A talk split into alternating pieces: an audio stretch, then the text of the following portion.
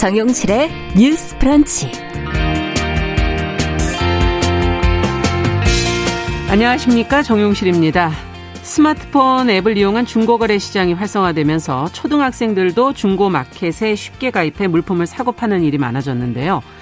아이들이 범죄에 노출이 되거나 또 약관을 잘 몰라서 불이익을 겪을 수 있다는 우려가 제기되고 있습니다.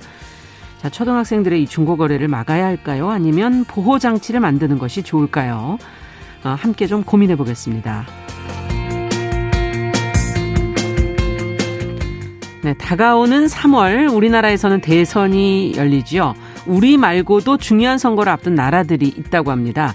주목할 만한 각국의 선거 일정과 그 의미 국제뉴스 시간에 살펴보겠습니다. 자, 1월 4일 화요일 정용실의 뉴스 브런치 문을 엽니다.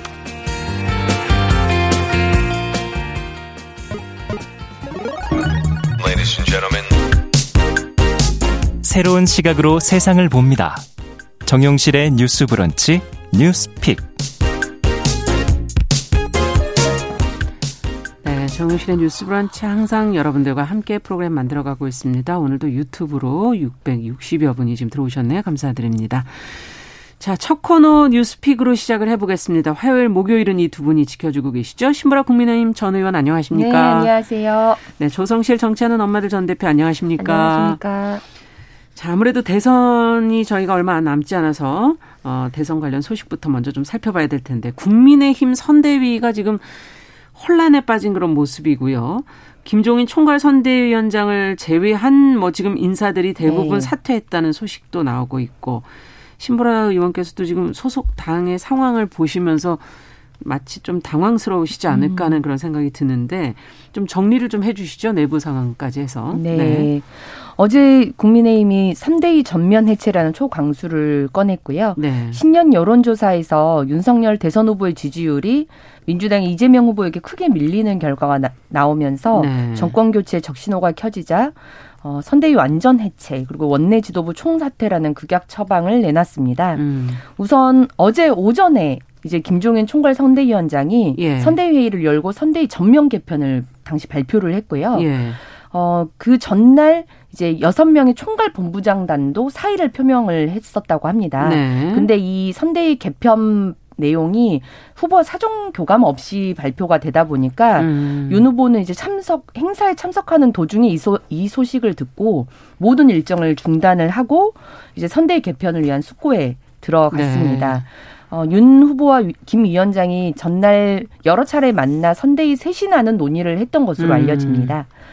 그리고 이준석 대표가 영입을 반대했던 그 후보 직속 새시대 준비위원회 신지 신지희의 음. 수석 부위원장도 전격적으로 사- 자진 사퇴를 선언을 했고요.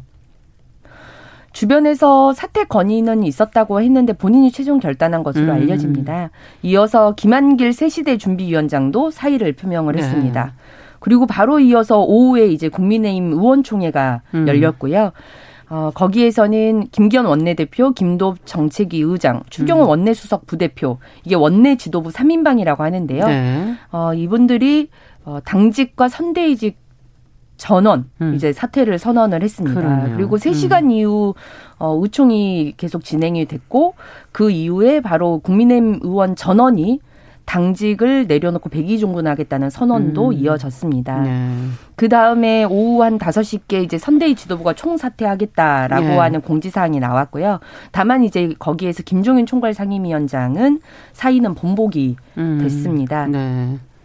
윤석열 후보는 어젯밤에 이제 기자들과 만나서 여러 가지 선거에 대해서 많은 분들이 걱정하시는 건 오로지 후보의 탓이다. 음. 제가 부족한 것이고 국민들께 제가 그 부분에 대해서는 정말 깊이 사과도 드린다라고 밝혔고요. 네. 윤 후보는 조만간 쇄신안을 마련을 하겠다면서 오늘도 모든 일정을 취소했고 네. 지금 현재는 자택에 기거 중인 것으로 알려집니다. 예.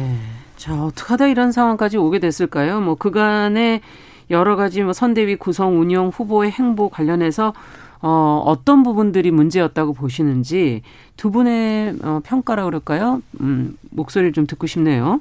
어, 먼저 조 전 대표께 좀 여쭤볼게요. 네, 우선 현재 보여지고 있는 내용의 경우에는 사실상 예고된 결과였다 이렇게 좀 음. 볼수 있겠고요.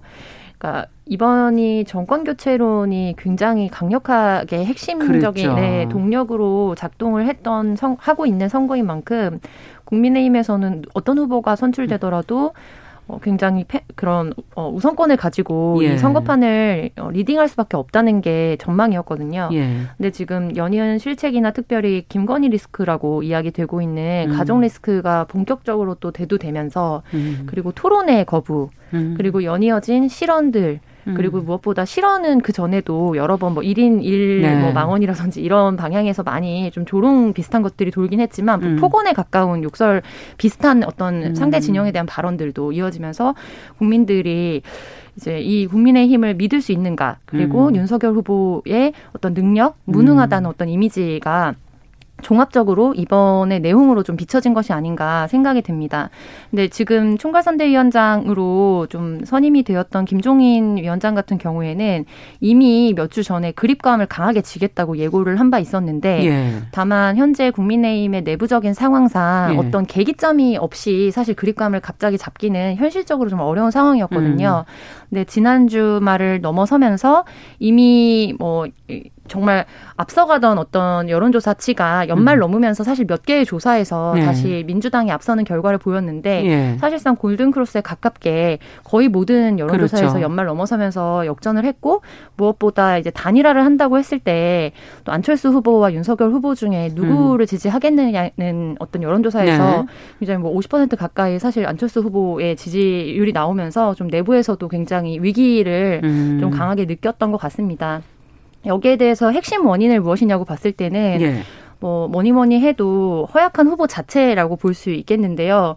결국에 대선이라는 게 어떤 팀워크로 사실은 한 후보를 뽑는 것이 아니라 음. 정권을 창출해낼 한 팀을 뽑는 겁니다. 그렇죠. 그런데 거기에 최종적인 리더십은 선거운동이 시작되면서 그리고 국민들이 누구를 보고 뽑느냐를 봤을 땐 사실 음. 당대표의 능력과 비전을 보고 뽑는 것인데 그런 부분에서 정치 신인이라고 하긴 하지만 이제 1년 넘었거든요. 이제 네. 사실 정치를 데뷔하기로 공언한 지. 음. 근데 1년간 어느 정도의 정책을 습득했는가, 그리고 정무적인 감각을 습득했는가, 국민들과의 어떤 교감이나 그렇죠. 눈높이를 맞췄는가를 봤을 때 국민들의 평가가 좀 반영되고 있는 것이다. 그리고 두 번째로는 내부의 내용이라고 이제 일컬어지는 부분인데 음. 그렇다면은 현재 당 대표와의 어떤 누구의 책임론이 더 큰가 이게 또 좀 핵심적인 화두거든요. 네. 그래서 내전 형태로 이어지고 있는데 사실 당 대표도 역대 좀 전무후무한 어떤 형태로서 내부 고발 같은 형태를 좀 연말에 이어 이어갔 이어갔고 그렇죠. 네, 그래서 최종적으로는 사실 국민적 입장에서는 좀 다행인 상황이다 좀 이렇게 보여집니다. 음. 왜냐하면 사실 선거가 좀 거의 그래도 몇 개월 남은 상황이기 때문에 네. 좀 정비를 하고 난 다음에 남은 기간 또 어떻게 역전극이 벌어질지는 좀 누구도 전망하기는 쉽지 않은 상황이거든요. 음. 그런데 국민의 입장에서 봤을 때는 이제 어떤 정책 목표를 설정을 하고 공헌을 한다고 해도 네. 정권이 들어섰을 때 여러 가지 현실적인 제약에 부딪혀서 자초되는 것이 사실인데 네. 네. 그런데 방향이 없고 사실은 어떤 것을 하겠다는 약속이 공헌되지 않으면 이후에 혹시 정권이 창출된다고 하더라도 책임을 물을 수가 없습니다. 음, 그렇죠. 네, 약속한 근거가 음. 없기 때문에 현재 상황에서는 아무것도 보여주고 있지 못하거든요. 그래서 이제 내부적인 어떤 것들을 재정비하고 뭐 전열을 가다듬 다음에 음. 국민에게 그래서 어떤 비전과 방향성과 가치를 가지고 정권을 뭐 맡겨달라고 약속을 하는가에 대해서 좀 음. 보여줘야 하는 타이밍이다. 이제부터는. 네, 그래야 그것을 보고 평가를 하지 현재까지 나왔던 음. 어떤 도덕적인 평가라든지 여러 가지 리스크는 좀 양당에 그게 더 누가 낫냐를 비교하기에는 그렇죠. 건설적이지 않은 상황이다. 네. 이렇게 평가할 수 있겠습니다. 지금부터는 그러면 어, 어떻게 보면 방향이 완전히 달라진다. 네, 그래야만 한다. 한다. 네, 국민적 네. 입장에서는. 네. 어떻게 보십니까, 신물 의원께서? 네, 저도 이제 국민의힘 또 당인이고 음. 제가 또 파주에서 당협위원장을 하고 있는 음. 이 상황에서 정말 청취자 여러분들께 너무 죄송하고 음. 정말 나쁘꾸럽다라는 음. 말씀을 드리고 싶습니다. 제가 1월 1일 날 지역에서도 뜨겁게 회복하는 국민의힘이라고 음. 하는 현수막 플래카드를 걸었었는데 있었었는데요. 네. 오늘 아침 이제 방송 때문에 오다 보니까 여의도 국회의사당 앞에 국민의힘 플래카드가 깊이 반성합니다. 이렇게 음. 걸렸더라고요. 어떻게 정말 3일 만에 이렇게 어, 이런 지경이 됐나라는 생각이 들고요. 네. 이게 3일 만에 결과 있겠습니까? 그렇죠. 실은 많은 언론들이 여론에 민감한 많은 여론, 언론들이 선대위 개편이 좀 필요하지 않느냐 음. 이런 어, 얘기들을 많이 하셨었는데요. 결국 어, 국민들과 깊이 호응하지 못하고 음. 어, 그리고 잇따른 어떤 구설수 그리고 음. 대표와 후보 간의 어떤 불협화음 음. 그리고 후보의 비전 실종 음. 이런 것들을 만들어낸 지금 참사가 아닌가 음. 저는 그렇게 분석을 하고 싶습니다. 네. 어, 지금 보시면 윤석열 후보 같은 경우에 대통령으로서 음. 어떤 국정 운영 책임자로서 그리고 음. 윤석열 정부에 대해서 어떤 비전과 노선을 국민들께 정확히 각인시킨 게 없는 것 같아요. 그렇죠. 뭐 예컨대 어 예컨대 이명박 박근혜 대통령 같은 경우도 음. 이미 경선 때 대표적인 공약 들 있었죠. 비전들이 나왔었습니다. 네, 뭐 747, 4대강, 네, 뭐 창조경제, 줄부세 네, 이런 맞습니다. 것들이 본선도 음. 아니고 경선에서 이미 나왔던 것들이에요. 음. 그래서 그 대통령 하면 떠오르는 것들이 그렇죠. 있어야 되는데 실은 윤 후보는 어, 공정과 상식이라고 하는 그 가치 외에는 음. 또 국민들께서 떠올릴 수 있는 그래서 윤석열 후보가 대통령이 되면 뭐가 달라지는데 음. 대, 한민국이 어떻게 바뀌는데 그렇죠. 그리고 지난 정부와 차별화된 윤석열 정부의 특징은 뭔데 네. 라고 하는 것들을 모르세요. 음. 발표된 게 없습니다. 음. 지금까지. 그래서 보면 어 국민들께서 그러면 이제 선대위 어떤 구성이나 음. 인선을 보고 아 그럼 윤석열 후보가 대통령이 되면 뭔가 이런 구상을 하겠구나라고 그렇죠. 하는 걸 짐작하게 되는 건데 네. 실은 이제 선대위 영입이나 이런 구성도 보면 예. 큰 틀의 캐치프레이즈 없이 민주당 인사를 선대위 영입하거나 음. 정책 스펙트럼에서 가장 진보적인 인사를 또 영입하다 보니까 이해가 잘 안 되는 거죠. 저는 음. 만약 뭐 지금까지 대한민국은 양 진영 간 대립으로 음. 정치가 분열돼서 국민도 분열되었다. 네. 문재인 정부는 뭐 분열 정치의 상징이다. 음. 그러나 코로나 등의 진영 정치론 해결하지 못하는 숙제들이 도전으로 있기 다가오죠. 때문에 네. 새로운 시대 정신이 필요하고 음. 나는 그것이 진영을 깨는 통합이라고 본다. 네. 그래서 젠더 갈등, 뭐 세대 갈등, 진영 갈등을 해결하기 위한 하나의 스텝으로 뭐 김한길 신지예 씨를 영입한 거다. 네. 이게 진영 논리로 보면 이해가 안 되는 일이겠지만 음. 통합이라는 큰 시대 정신으로 보면 음. 어, 받아들일 수 있는 일이라고 판단해 주시면 좋겠다. 이런 방향에서 선대위 인선도 됐더라면 네. 어, 방향이 먼저 제시되고 그렇죠. 예. 그래서 음. 그런 부분이 없, 없었기 때문에 큰 혼란과 그냥 이 선대의 구성도 잡탕으로 인식되게 음, 돼버리는 어떤 의미일까? 네, 예. 그런 문제가 있다고 보고요. 저는 그래서 개편 반향으로 보면 음. 뭐 지금 개편안을 총괄본부를 뭐 일원화하고 음. 지금 육본부 체제를 축소하고 총괄 상황본부가 후보의 모든 상황을 직접 통제할 것이다. 뭐 음. 이런 전망이 나오고 있습니다. 네. 근데 그거는 운영과 관련한 사안이고 음. 후보께는 정말 당부드리고 싶은 게 정말 일정을 수행하는 거 아무 소용이 없고요. 음. 정말 숙고해서 윤석열 정부의 캐치프레이즈부터 잡으시라 음. 분명하게. 네. 그리고 공정과 그 어, 상식이라는 그 시대적 부름을 음. 어떻게 구현할 것인가에 대한 음. 그 모습에 집중을 하라. 그, 네. 그, 그게 담겨야만 어, 일정이나 메시지는 거기에 바탕에서 어떤 공간 이벤트 그렇죠. 메시, 어, 발언들이 나오는 네. 거니까요. 네. 그런 부분에 좀 집중해 주셨으면 좋겠다라는 생각이 듭니다. 네. 마찬가지로 지금 방향성을 어떻게 해야 할 것인가에 이제 초점을 좀 더 맞춰 가야 된다. 네. 그것에 따라서 다른 것들은 부가적으로 오는 네. 것이다라는 뼈 아픈 어떻게 보면 깊이 반성하는 네. 차원에서 지금 당에 대한 이야기를 해 주신 건데 어, 지금 그 외에도 또 이야기되고 있는 것이 김종인 총괄선대위원장이 윤석열 후보에게 어 태도를 바꿔서 연기만 좀 해달라 이런 지금 어, 주문도 기사화되고 있어요. 이런 부탁을 했다고 하는데 이것이 과연 맞는 전략인가 이런 생각도 좀 들긴 하거든요. 후보가 연기만 잘하면 선거에 이기, 기만 하면 정말 되는 것인지 이런 근본적 질문도 어, 하게 돼서요. 그건 조 대표님께서는 어떻게 보십니까? 저는 지금 뭐 김종일 총괄 선대위원장의 발언과 같은 경우에는 음. 이제 뭐 그간의 어, 이분이 선거의 전략을 짤때 이거를 음. 하나의 무대에 비유하면서 결국에 특히 대선에 출마하는 후보 같은 경우에는 음. 주연 배우로서의 역할을 잘해서 팀워크를 이루고 어떤 스포츠 팀처럼 이것들을 운영하는 전략과 감독이 아. 필요하다라는 예. 그 맥락에서 이 어, 발언을 한 것으로는 이해를 하긴 했거든요. 음. 근데 분명히 어떤 비유를 할 때에도 그 단어가 갖고 있는 함의라는 것이 있고 그렇죠. 그것이 언어적인 상징이기 때문에 지금 현재 맥락에서 이야기를 한 것은 아무리 그런 흐름 속에서 말, 발언을 음. 했다고 하더라도 후보가 얼마나 허약체인지를 음. 어떻게 보면은 또 반증하는 발언이었다. 음. 그러니까 어, 어, 현재 상황에서 정치적 책임을 김종인 위원장 같은 경우에는 결국 캠프에 합류했기 때문에 질 수밖에 없는 상황이고 그렇죠. 내가 짜주는 전략대로 따라만 와도 음. 어, 어느 정도는 갈 수 있고 이길 수 있을 텐데 그 정도도 못하느냐라는 일종의 질타 음. 어, 압박처럼 좀 저는 읽혔고요.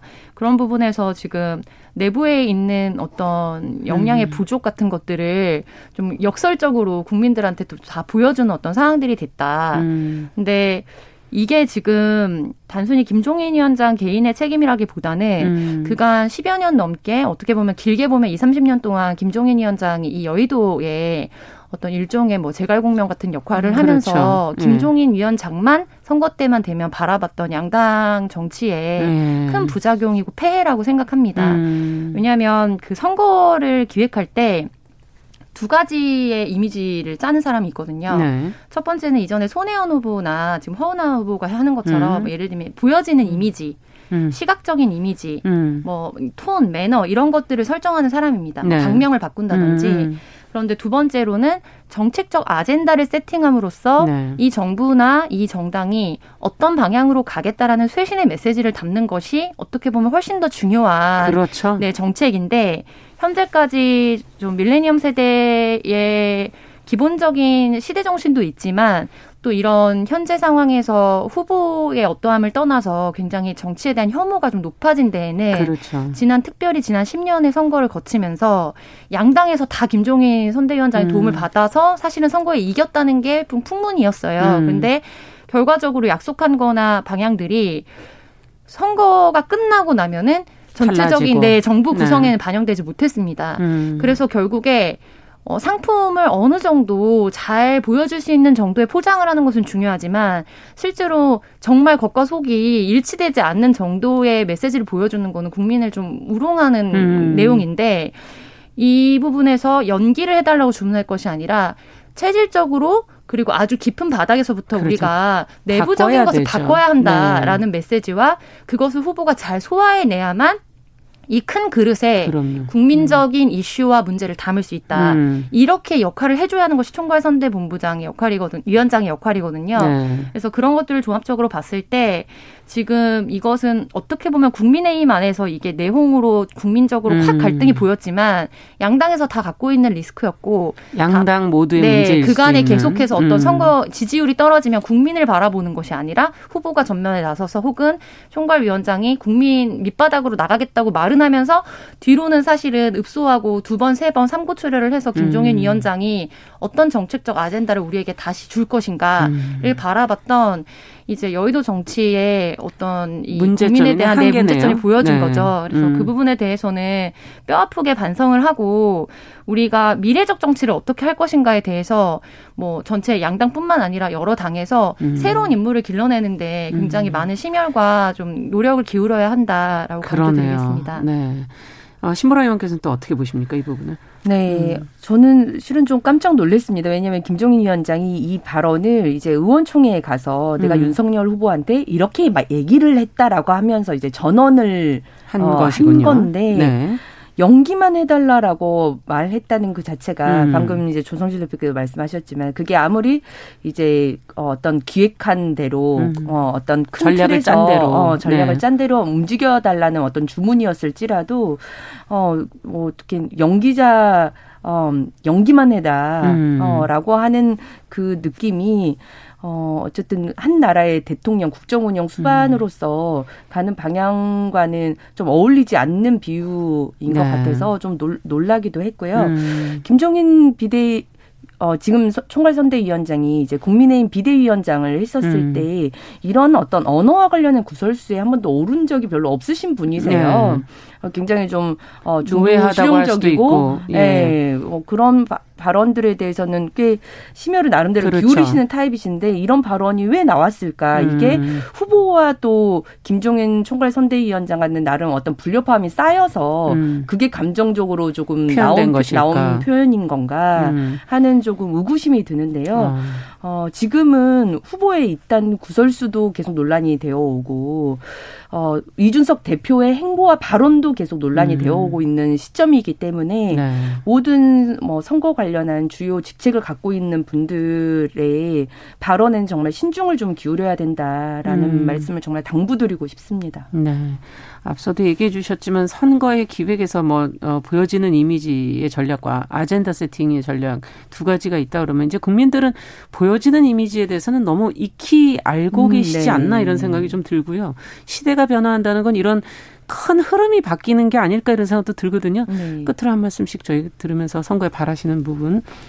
네, 네, 국민적 눈높이는 이미 저 앞에 가고 있는데 네. 정치가 거기에 어쩔 수 없이 끌려가는 모양새입니다. 바, 적어도 발이라도 맞추자. 그렇죠. 네, 그래서 음. 이 세대를 이해하고 좀 미래를 보는 선거안적인 음. 정치를 기대합니다. 네. 네, 선거가 이제 두 달 앞으로 다가왔는데요. 예. 어, 지금은 포용과 설득의 리더십을 누가 보여주느냐에 따라서 음. 그 사람이 승리자가 되지 않을까라는 생각이 듭니다. 아. 어, 누가 주도권을 갖느냐 이런 이전 투구의 싸움이 아니라 그렇죠. 내가 더 포용하고 내가 더 설득하고 내가, 내가 지는 게 이기는 네. 것이다라는 생각을 가진 분이 앞장서야만 이 내용도 수습되지 않을까라는 생각이 들고요. 국민들께서도 음. 그런 모습들을 국민의힘에 더 기대하고 있는 것이 아닌가 음. 자문해 봅니다. 네. 자, 오늘 뉴스픽은 여기까지 얘기 듣겠습니다. 스마트폰 앱을 통한 중고 물품 거래 얘기는 저희가 내일 이어드리도록 하겠습니다. 조성실 정치하는 엄마들 전 대표 신보라 국민의힘 전 의원 두 분과 함께했습니다. 말씀 잘 들었습니다. 네, 감사합니다. 감사합니다. 네, 정용실의 뉴스 브런치 일부 마치고 저는 잠시 후에 돌아오겠습니다.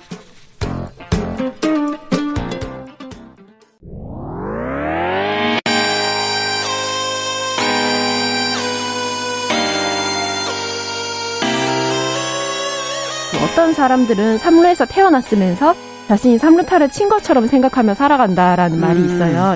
3분 즉석카레 만들듯이 법안을 뚝딱뚝딱 잘 만들어내시는 분들이 왜 여기에 대해서는 음. 이렇게 직무유기를 하고 있을까 그런 문제가 들고 따끔하게 이 예. 여성 팬티에 달려있는 정체불명, 의미불명의 리본에 대해서 생각을 하게 됩니다. 도대체 이 아이는 왜 있는가? 경쾌하게. 정말 그런가요? 외신도 당황한 거죠. 이 사건을 보고 예. 도대체 한국에서 무슨 일이 벌어지고 있는 거냐. 음. 이거 한국의 성보수주의 때문 아니냐. 할 말은 하면서 같이 고민해 보면 고민해 보겠습니다. 세상을 보는 따뜻한 시선. 정용실의 뉴스 브런치. 네, 정용실의 뉴스 브런치 듣고 계신 지금 시각 11시 31분입니다. 시인의 시선으로 뉴스와 세상을 좀 들여다보도록 하죠. 시시한가 오늘도 방수진 시인 잘해 주셨어요. 어서 오세요. 네, 새해 다시 인사드립니다. 방수진입니다. 네, 새해 복 많이 받으세요. 복 많이 받으세요. 오늘은 어떤 뉴스를 같이 들여다볼까요? 아나운서님께서는 네. 꿈꾸는 미래의 도시 혹시 도시. 생각해 본 적 있으신지요? 그냥 소설 속에서 뭐 읽거나 음. 네. 아니면은 뭐 기술 관련된 그런 어떤 사진들 네. 네. 그런 걸 본 걸로 상상하고 있죠. 맞습니다. 공상 과학에나 네. 이제 나올 법한 그런 도시 한 번쯤은 누구나 생각해 봤을 것 같은데요. 네. 새해가 되니까 좀 뭔가 희망적인 생각을 하고 음. 다양한 음. 상상력을 발휘하고 싶은 의욕이 생기는데 맞아요, 맞아요. 이런 의욕에 불을 당겨주는 대담한 상상력에 관한 이야기가 있어서 좀 소개해 보려고 합니다. CNN이 소개한 미래 아이디어를 한겨레 신문이 간추렸는데요. 네. 미국의 억만장자 기업가 마크 로가 지난해 9월에 이 상적인 미래 도시 텔로사에 대한 구상을 내놓았습니다. 음. 이 모든 토지는 시민이 공유하고 거기에서 얻는 임대 수익은 사회 인프라 구축에 쓰는 공동체 도시인데요. 네. 탄소 중립 개념을 적용해서 모든 직장, 학교, 편의시설을 걸어서 또는 자전거로 갈 수 있는 이른바 15분 도시로 건설한다는 음. 겁니다. 마크로는 텔로사의 그 모습을 뉴욕의 활력과 도쿄의 효율 그리고 스웨덴의 지속 가능성을 결합한 도시로 그리고 있는데요. 네. 음, 40년 안에 서울 크기 땅의 인구 500만 명을 수용할 수 있는 도시를 만들겠다라는 계획을 밝혔습니다. 후보지로는 미국의 네바다, 유타, 아리다오, 애리조나, 텍사스 등의 사막지대를 꼽고 있다고 하는데요. 아니 아주 구체적으로 뭐 지역까지 정했네요. 네, 굉장히 구체적인 상상을 하고 있습니다. 네. 또 어떤 상상력이 있을까 살펴보니 음. 이스라엘의 세계브 카스피라는 산업 디자이너가 네. 숲을 관리하는 로봇팀에 관한 아이디어를 내는데 아. 드론형 로봇이 산림을 감시하고 톱을 장착한 로봇과 나무 심는 기능이 있는 로봇이 숲을 관리하는 아, 거죠. 이거는 좀 현실 가능할 것 굉장히 같은데요. 현실 가능한 네. 상상인 것 같고요. 또 독일의 유명 자동차 업체에서는 2040년을 목표로 재활용 강철이나 알루미늄, 음. 플라스틱 등으로 만든 100% 재활용 가능한 자동차를 컨셉트카로 선보이기도 했습니다. 어. 환경을 이건 생각... 지금 실제 컨셉카로 보인 네, 거죠? 선보인 것입니다. 어. 환경을 생각해 외장 도색을 하지 않고 시트 가죽도 식물성 소재로 만들 계획이라고 어. 하는데요. 뭐 이 기후 변화로 있을 좀 해수면 상승을 우려해서 일본 도쿄에서는 해상 주택이라는 상상도 좀 내놓고 어. 있고 아, 다양한 지금 미래의 도시에 대한 상상이 나오고 있어서 주목할 그러네요. 만한 이야기인 것 같습니다. 지금 보니까 주로 이제 디자인을 하시는 분들이나 이제 업체에서 관련 분야. 근데 어, 아까 어, 미국의 억만장자 기업가가 한 도시를 상상했다는 거 보면 이 기업을 한다는 게 결국 미래를 어떻게 상상하느냐랑 또 연결돼 있구나. 네, 맞습니다. 이런 좀 상상력을 음. 가진 기업가들이 많았으면 좋겠다. 뭐 네. 뭐 이런 생각도 한번 해보게 되는데 뭔가 좀 과학 소설의 한 대목을 읽어주시는 것 같은 그런 느낌이 좀 들었거든요. 맞습니다. 음. 뭐이 중에서도 저는 이제 특히 이스라엘의 세기브 카스피라는 산업 디자이가 만한 숲을 관리하는 어. 로봇팀은요, 어. 사실 소설보다는 굉장히 현실성이 있다고 맞아요. 보여집니다. 실제로 제 지인 중에 산림 관리사가 있는데 음. 생각보다 높은 나무 위로 올라가야 되고 굉장히 정교한 작업이 요구되기 때문에 아. 할수 있는 사람 자체가 적다고 하더라고요. 그런데 아. 드론형 로봇, 로봇이 높은 고지에서 산림을 도로 살펴보고 또 문제 있는 나무를 발견할 시에 즉시 이제 톱을 장착한 그렇죠. 로봇이 가서 나무를 관리할 수 있다면 참 좋지 않을까라는 생각이 숲이 아주 풍성하고 멋있어질 것 같아요. 마, 정말 네. 그런 걸 기대해봐도 좋. 지 않을까라는 음. 생각을 해봅니다. 네. 음, 뭐 사실 그에 반해서 오히려 오늘의 주제인 텔로사라고 하는 요 도시. 도시는 조금 현실성이 좀 떨어지지 않나 저도 그런 생각은 좀 들었어요. 예, 무엇보다도 예. 모든 토지를 시민이 공유하고 임대 수익을 사회 인프라 구축에 쓰는 공동체 도시잖아요. 음. 이상적이긴 한데 토지의 소유권 문제나 뭐 임대 수익의 배분 문제 그리고 또 금전과 연관되는 부분이 있어서 이게 갈등이 완, 왠지 많을 것 굉장히 같죠. 굉장히 갈등이 예상되고 완전한 실현 단계까지 가기에는 조금 음. 시간이 걸리지 않을까라는 생각이 저는 그거보다 또 더구나 뭐 뉴욕의 활력과 도쿄의 그 스웨덴의 지속 가능성이 어떻게 한 도시에 다 들어갈 수 있나 네, 생각도 좀 들기도 하고 모든 도시의 장점만을 네. 취하겠다라는 것인데 음. 이게 아주 뭐 현실로 이루어지기까지는 조금 두고 봐야 해야 되지 않을까 생각이 듭니다. 네. 근데 아니 방수진 시인도 청소년 그 잡지에 친환경 해상 도시에 관한 글을 쓰신 걸 제가 어, 들어봤는데 네. 어떤 내용이었죠? 네 맞습니다. 그 저 한 청소년 잡지에 기후 변화와 인구 증가로 인해서 발생하는 이제 환경과 거주지 문제를 해결하기 위해서 어. 세계 각국에서 구상되고 있는 다양한 해상 도시에 대한 칼럼을 기고한 적이 있는데요. 오늘 이제 이슈가 좀 맞아서 좀 소개를 좀 해드리려고 합니다. 예. 어, 첫 번째로 는 해상 유토피아인 오션익스 시티라고 하는 게 있는데요. 음. 이것은 2019년 4월 뉴욕 어, 유엔 본부에서 세계 각지에서 온 혁신가나 음. 탐험가, 엔지니어, 과학자들이 한 자리에 모여서 이 지속 가능한 도시와 공동체에 대한 이야기를 나누었다가 네. 바다에 사람이 살 수 있는 거, 거주 공간을 만들자라는 의제를 두고 그 대안으로 또, 떠오른 것이었습니다. 음. 이 도시는 최대 300명을 수용할 수 있는 육각형의 인공섬을 여러 개 붙여서 확장시켜 만든 것인데요. 어. 최대 1만 명이 거주할 수 있다고 합니다. 어. 예, 구성과 운영 방식도 일반 도시하고 조금 사뭇 다른데 외곽에는 충격을 흡수할 수 있는 항만 시설을 두고 중심부에는 주거지와 생활 공간을 만들고요. 네. 물, 에너지, 식량 등은 자급자족이 가능하도록 만들어준다고 합니다. 음. 그래서 태양광 발전을 통해서 에너지를 얻고 빗물을 통해서 물을 얻고 음. 바닷속의 양식장을 통해서 주민들이 먹을 물고기를 직접 양식을 하는 거죠. 네. 바다 위 유토피아와 비슷하다고 볼 수 있을 것 같은데요. 채소는 어디서 키우나? 뭐 이런 네. 생각 잠깐 들긴 해요. 네. 두 번째로 이제 이 음. 일본의 유명 건설사 시미즈가 2040년 완공을 목표로 발표한 친환경 인공섬인 그림, 그린 플로트도 있습니다. 이건 실제인가 보죠? 네, 시미즈가 예. 지금 현재 어, 추진 중 완공을 목표로 추진하고 있는데요. 네. 약 7천 톤의 무게에 달하는 중심부에 해수의 마그네슘에서 추출한 금속을 이용해 만든 초경량 합금으로 그 아. 그 중심부를 만들어서 지금 궁금하셨던 부분 있잖아요. 네. 이 가축이나 다른 농업으로 음식을 자급자족할 수 있는 초원이나 숲이 조성된다고 합니다. 아. 그렇기 때문에 탄소 배출량을 최대 40%까지 줄일 수 있다라고 하고요. 음. 이 장소로는 태평양 적도 지역을 좀 유력하게 보고 있는데 그 이유는 덥지만 온도가 일정하고 태풍도 일어나지 않는 안정 된 기후가 해상 도시를 건설하는데 음. 굉장히 적절하게 아, 태풍 굉장히 중요한 변수겠네요. 네, 그래서 음. 이 적도에 1000m 가량의 타워를 세우면 1000m 상공은 1년 내내 평균 기온 26도에 정말 이상적인 음. 쾌적한 삶을 즐기고 있, 즐길 수 있다고 네. 하네요. 일본은 이, 이 부분은 또 굉장히 관심이 높군요. 네, 맞습니다. 네. 뭐 기후 난민을 위한 뭐 해상 도시 릴리패드 같은 것들도 있는데 네. 뭐 이런 것들도 앞에서 말씀드렸던 음. 거랑 비슷하게 어, 앞으로 이산화탄소 이런 것들을 줄여가면서 기후 난민을 대비하는 하나의 구상책으로 좀 떠오르고 있다라고 합니다. 네. 음. 어쨌든 우리 현실의 어떤 문제점들을 해결하기 위해서 이런 것들이 상상되어지는 것이 아닐까 그런 네. 생각이 들어요. 자, 앞에서 이야기한 건 좀 어떻게 보면 사회적이고 과학적 상상력에 대한 것들인데 저희가 새해를 맞아서 개인이 좀 행복해질 수 있는 부분도 좀 상상해 보죠. 어떤 게 있을까요? 네, 뭐 첫 번째는 누가 뭐라고 해도 코로나 종식이 아닐까 싶습니다. 네. 그 어떤 상상보다 모두가 음. 행복해지는 것은 바로 코로나 종식이 아닐까 싶은데요. 음. 더 나아가서 세대별로 상상을 좀 해보면 제가 속한 나이대인 청년대. 음.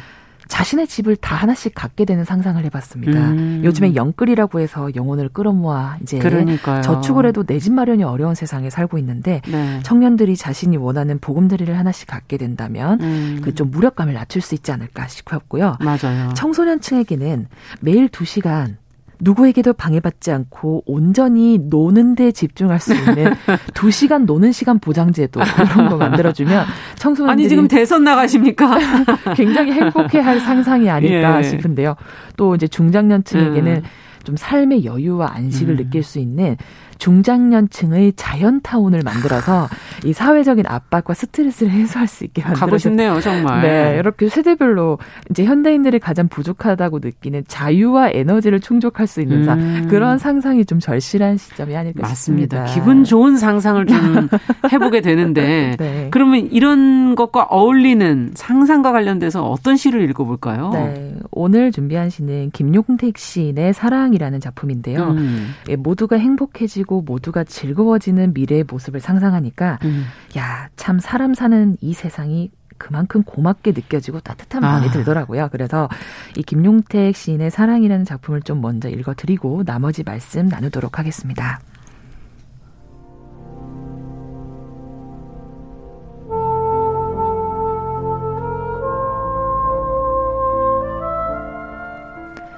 사랑 김용택 당신과 만남으로 하여 세상에 벌어지는 일들이 모두 나와 무관하지 않다는 것을 이 세상에 태어난 것을 고맙게 배웠습니다. 당신의 마음을 애뜻이 사랑하듯 사람 사는 세상을 사랑합니다.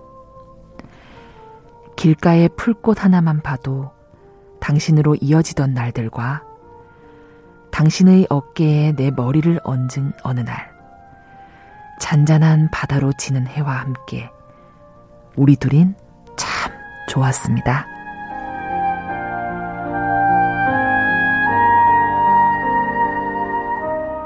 아, 왜 이렇게 따뜻해지죠? 김영택 시인의 사랑. 을 저희가 같이 한번 네. 들어봤습니다. 예. 참 공동체를 위한 상상, 음. 모두를 위한 고민을 한다는 것은 결국 세상에 벌어지는 일들이 모두 나와 무관하지 않다. 그렇죠. 당신도 나도 이 세상에 태어나 준 것이 참으로 고맙다고 느끼는 마음에서 비로소 음. 시작되는 게 아닐까 싶었습니다. 네. 뭐 이상적인 미래 도시 텔로사도 기후 난민을 위한 다양한 해상 도시에 관한 상상도 결국 공생이라는 가치, 음. 사람 사는 세상에 대한 열정과 따뜻함이 그 상상력의 시발점이 되는 맞아요. 것 아닐까 싶었는데요.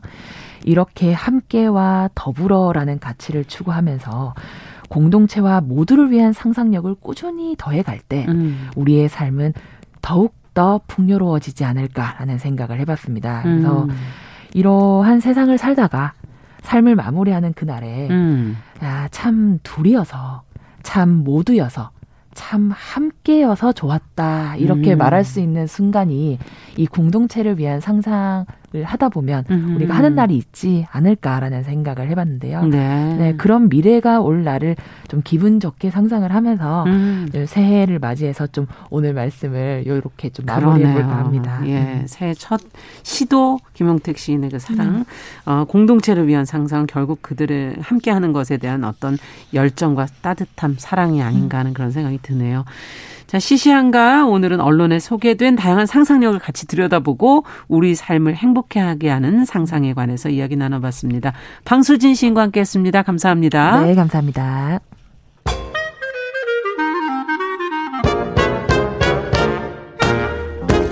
모두가 행복한 미래 정용실의 뉴스 브런치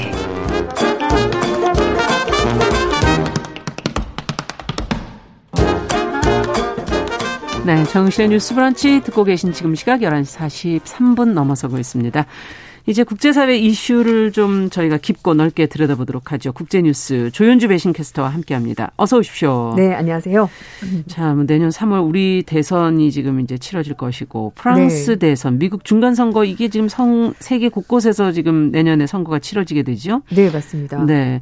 어, 우리나라 대선에 대해서 외신에서도 관심을 보이고 있다면서요? 네, 그렇습니다. 음. 이제 첫 번째 뉴스가 나왔던 것은 박근혜 전 대통령 이제 사면 되면서 아. 풀려나면서 이제 그게 가장 좀 어떤 시발점이 됐고요. 예. 이제 그걸로 인해서 어, 한국 대선이 좀 뭔가 달라지지 않겠는가라는 음. 그런 기사가 있었고요. 이제 그 다음에는 어, 올 연말에 보통 이제 2022년에 어떤 사건이 있을까라고 예상하는 기사들이 많이 나오는데요. 네. 미국의 워싱턴 포스트지 그리고 미국의 외교 전문지 Foreign Policy가 어, 올 한 해 주목할 만한 각국의 선거들을 정리해서 보도했습니다. 음. 워싱턴 포스트는 어, 지난달 29일 날 2022년 세계가 주목할 5대 선거라는 기사를 실었는데요. 3월 달에 한국 대선을 시작으로 4월 달에 프랑스 대선, 음. 5월 달에 필리핀 대선, 호주 총선, 9월 달에 스웨덴 총선 네, 이런 게 있다고 얘기를 했고요. 어, Foreign Policy에서는 이제 좀 더 많게 14개 뭐 국가에서 선거가 치러지고 있고 치러질 것이고 이제 미국에서는 중간 선거가 있다. 이렇게 아, 전했습니다. 네. 아, 일단 그 워싱턴 포스트 보도에서는 한국은 미국과 같은 대통령제를 선택하고 있어서 대통령이 5년 임기 동안에 한국의 외교 정책을 음. 좌지우지할 수 있다 이렇게 그렇죠. 설명했고요. 아, 그러면서 한국은 단임제이기 때문에 아, 현재 문재인 대통령이 재선에 출마할 수가 없고 음. 그래서 이제 여당에서는 한국에서 인구가 가장 많은 지역인 경기도에서 도지사를 지냈던, 어, 지냈던 이재명 후보가 선택이 됐다 이렇게 설명했습니다. 음. 그리고 음. 보수 성향의 야당에서는 검찰총장 출신의 윤석열 후보가 대선 후보로 나왔다 이렇게 네. 설명했습니다. 음. 네, 그러면서 한국의 보수 정당은 전통적으로 북한에 대해서 적대적인 태도를 가지고 있는 반면에 어, 지금 현재 어, 여당인 민주당은 북한에 대해서 좀더 달래는 그런 음. 태도를 취하고 있다고 설명했습니다. 그러면서 어떤 정권에 들어서냐에 따라서 대북 정책이 달라질 수 있고 그리고 어, 또 그런 한국의 태도에 따라서 북한과 중국의 반발이 있을 수도 있다 음. 이렇게 설명을 했습니다. 미국이 관심 있는 부분이 바로 이 부분이겠죠. 네 맞습니다. 네, 대선과 관련해서. 네 그리고 네. 이제 Foreign Policy에서는요. 어, 한국 대선에 대해서 이재명 후보 그리고 윤석열 후보 둘 다 비리에 휩싸인 가운데 선두를 다투고 있다. 이렇게 표현을 했고요. 앞서서 저희가 뉴스픽에서 그 문제를 계속 다뤘지만 워낙 네. 지금 요즘 시끄럽기도 좀 부끄럽네요. 네. 어떻게 보니까. 네. 예. 그러면서 이 후보는 미국의 버니 샌더스 상원 의원처럼 어, 기본 소득 제도를 굉장히 강력하게 밀어붙이는 사람이다라고 음. 설명했고요. 그리고 윤석열 후보는 검찰총장 출신답게 법치주의를 강조하는 인물이고 음. 주 52시간 최저임금 제도에 대해서는 좀 부정적인 그런 입장을 음. 가지고 있다. 이렇게 두 사람의 특징에 대해서 설명을 정리를 했습니다. 해줬네요. 네. 네. 자, 그럼 또 다른 선거가 또 어디가 있을까요? 중국에서는 지금 3월에 양회가 열린다고요? 네, 뭐 양회는 음. 사실 선거는 아니고 이제 중국의 최대 정치 행사이고 근데 특히 이제 이 양회가 열리면서 중국이 어떤 방향으로 갈지 그리고 경제 성장률을 얼마나 할지 이런 것들이 굉장히 중요하게 결정이 됩니까? 네, 그래서 음. 중요한 것이고요. 그래서 올해 성장률이 뭐 한 5.5에서 6% 정도 될 거다라는 얘기가 나오고 있고 기존보다는 좀 낮은 거죠. 네, 6% 이상 그랬었는데 뭐 음. 조금 떨어졌고요. 그래도 뭐 코로나19 상황에서는 뭐 굉장히 아. 선방했다라는 평가를 받고 있습니다. 그래서 시진핑 주석이 경제 때문에 크게 타격을 받지는 않을 거란 얘기가 나오고 있고요. 음. 그리고 시진핑 주석이 당 총석이 3연임을 10월 달 열리는 공산당 대회에서 결정이 될 거다. 네. 이렇게 하고 있습니다. 그리고 이제 중국이 늘 신경 쓰는 부분 중에 하나가 음, 하나의 중국 원칙 이거를 그렇죠. 세계 각국들도 다 좀 따라주기를 그렇게 바라고 있는데요. 네. 어, 그 양회 직후에 3월 27일 날 홍콩에서 행정장관 선거가 열리는데 어, 이미 그 친중 인사인 캐리람 네. 현 장관이 아마 좀잘 그대로 되지 않을까 얘기가 나오고 있는데 연임될 것이다. 네, 왜냐면 이제 간접 선거제를 선택을 하고 있는데 음. 선거인단 거의 대부분이 친중 인사로 이미 배치가 돼 있기 때문에 그렇군요. 특별한 이변이 없는 한 그냥 친중 인사가 다시 한 번 더 행정장관 할 것 같다라는 음. 얘기가 나오고 있습니다. 네. 그럼 다음 달로 가보죠. 네, 이번 뭐 달과 다음 달에도 또 선거가 있다면서요? 네네. 음. 포르투갈에서도 뭐 이달 30일 총선이 있고요. 어, 그리고 이제 남미에서는 코스타리카에서 대선과 총선이 2월 달에 이제 열린다고 합니다. 네. 어, 알바라도 카를로스 대통령 뒤를 이을 대선 후보로 지금 27명이나 출마. 왜 이렇게 많이 나왔나요? 네. 그래서 일단 뭐 그나마 유력한 후보 4명 정도가 있는데 여론조사를 해봤 해봤지만 음. 그럼에도 뭐 지지율이 뭐 10% 미만으로 나오기 때문에 이건 좀 아. 굉장히 복잡한 상황입니다. 그러네요. 그리고 이제 이런 남미 국가들은 주요 국가 산업이 관광업이 경우가 많거든요. 예. 그래서 이 코로나 19가 지금 3년째 계속되고 있지 않습니까? 경제가 힘들겠네요. 네. 그래서 이제 음. 경제 문제가 선거의 가장 큰 핵심 음. 의제로 다뤄질 것 같고요.